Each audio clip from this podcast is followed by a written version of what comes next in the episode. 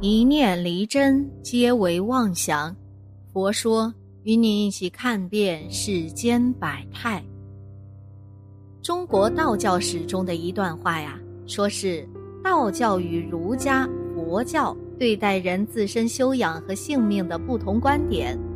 儒家信奉天命，佛教信奉来生，而道教则是不信天命，不信来生，只修今生大道。力求长生久世，苦苦追寻。但是随着今天人对自身的探索，事实上呢，人体尚有许多为人不能完全认识的秘密。人虽然不能战胜死亡，但是人却完全可以延长生命。今天啊，我们就来探讨一下传说中能延长寿命的房中术。轩辕黄帝作为中华文明的始祖，他的身上被人们赋予了众多的神话传说，其中呢就有皇帝育女一千二百人而成仙的说法，一下子就将房中术和成仙得道画上了等号。关于皇帝靠美女成仙的说法，是出现在孙思邈的《房中补益》。考虑到这位药王寿命的长久。皇帝育女成仙的说法，最早呢应该是两晋时期捣鼓出来的，因此啊，不排除孙思邈有借轩辕皇帝为自己做广告的嫌疑。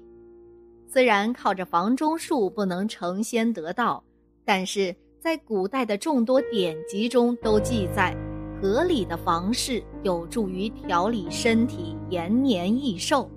尤其是许多著名的古人，尤其是道家对此啊深信不疑。因此，如何进行合理规范的房事，以达到延年益寿的功效，就成为了历朝历代研究的重点了。彭祖说过一段话，是这样说的：“这男人和女人呐，就像天和地一样，男女交合是正常的，但必须又要懂得导养。”这样才能保持和谐，天和地懂得如何交接，所以寿命没有穷尽。人如果不能正确的交合，就会有伤残的情况出现。如果能避开这些伤害，懂得阴阳调和之术，那么就可以说获得了益寿延年的法门。天和地白天就分开，晚上就交合。一年有三百六十五次这样精气和合，所以这天地间呢才有无数的生灵。人如果懂得真正的法门，那么就可以长生了。古人多有自然崇拜，房中术里也就有了仿生学的实力。古人认为啊，了解与掌握夫妻交合时的姿势，不但提高兴趣，也能适应不同体质。疾病乃至怀孕等情况，从而利于健康。甚至有道士称，只要掌握房中术功法中的任意一个姿势或动作，便可让男女双方欣喜和乐，精力倍增，还可以益寿延年，业障病也能全除。房中术历来被人们当作道家的神秘法术，只要会了这项技术啊。就算你睡遍天下女人也不觉得累，而且精神抖擞。古代的皇帝为什么都短寿啊？其实也与他们睡的女人多有关系。毕竟经常干那件事儿啊，是一件很耗费精力的事情。但是这女人要是掌握了这个技术后，那真的不得了了，分分钟把皇帝迷得五迷三道，而且自己却越来越漂亮。丝毫没受到影响。历史上会房中术的三个女人，竟能让李世民无法自拔，西门庆见了都腿软。接下来，我们一起来看看究竟是哪三位女人。历史上第一个会房中术的女人，就是汉代的赵飞燕了。据说此人呐，长得国色天香，身材和容貌在当时的后宫中绝对可以称得上佼佼者。她是汉成帝的妃子，把汉成帝迷的那是神魂颠倒啊。赵飞燕呢，本来出生特别的低贱，只不过是一个公主家里的歌舞妓女，但是在一次宴会中被汉成帝看中，就把她纳为了自己的妃子。据说赵飞燕啊，曾经受过一位仙人的指点，会采集男人精气，在和男人行房之后，她会变得越来越有精神，体力也越来越好，而男人也当时也会感到飘飘欲仙。可是到了后面，赵飞燕却丝毫不受影响，可是和她交合过的男人却越来越虚弱。再一个呢，就是隋炀帝杨广的皇后萧皇后了。这个女人其实也不简单呐，她曾经做过六位皇帝的皇后，而且这个女人把六个男人玩弄于股掌之间，拜倒在她的石榴裙下。宇文化及和隋炀帝都被她迷得神魂颠倒。后来，她又嫁给了两个突厥可汗当王妃。最不可思议的是。就连唐太宗李世民在灭了隋朝之后，也把她纳到自己的后宫之中，封为昭容。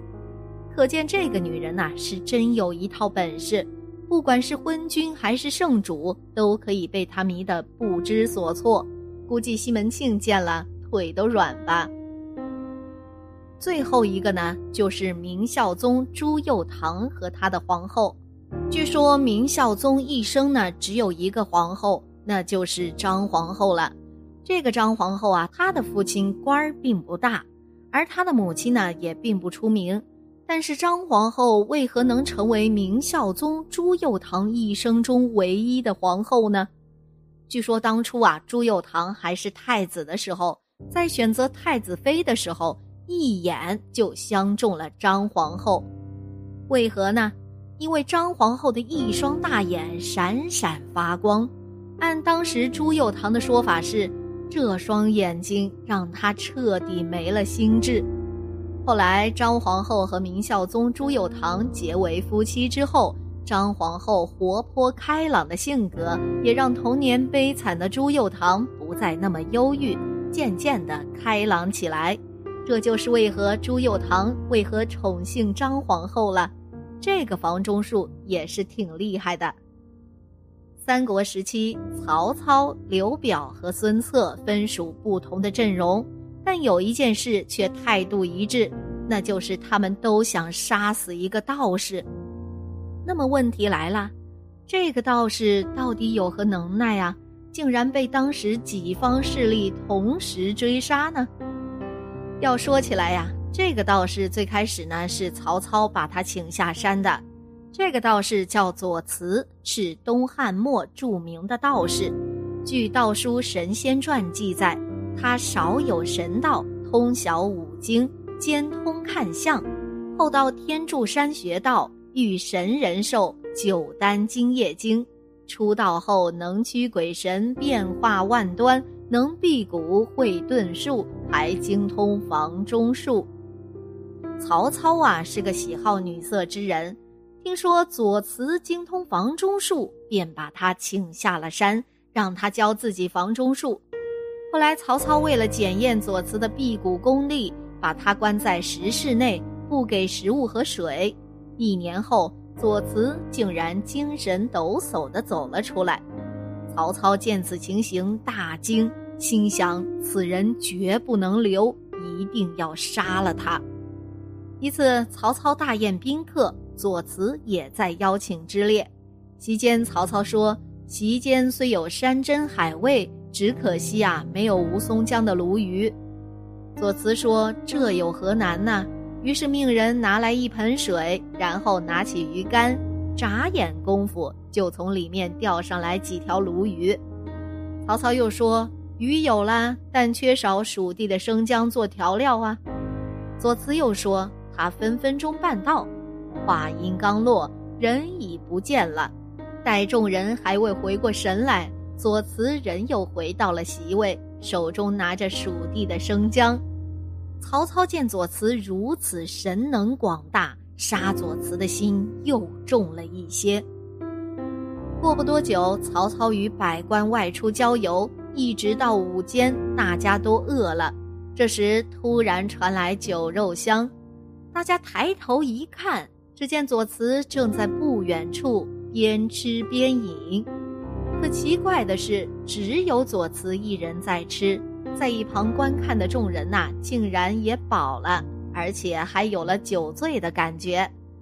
曹操觉得奇怪，派人去集市上一看，才发现各家店铺的酒肉啊都不见了。到此时，曹操再也容忍不了左慈了，命人去捕杀左慈。没想到左慈一下闪进羊群。不见了踪影。后来有人向曹操报告说，在街上看到了左慈。曹操立刻派人去捉拿。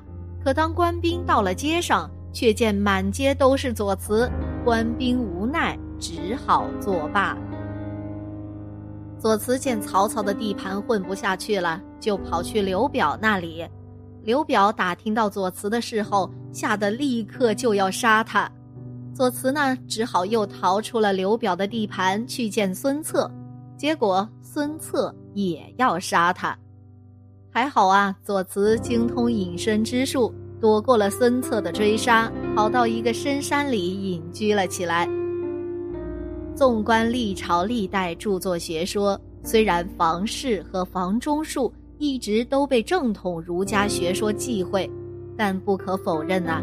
古人对于房事的研究却从未停止脚步，时至今日啊，我们仍在提倡房事生活的适度和谐呢。好了，今天的节目呢就到这里了，希望此次相遇能给大家带来收获。如果你也喜欢本期内容，希望大家能给我点个赞，或者留言、分享、订阅。感谢您的观看，咱们下期节目不见。不散。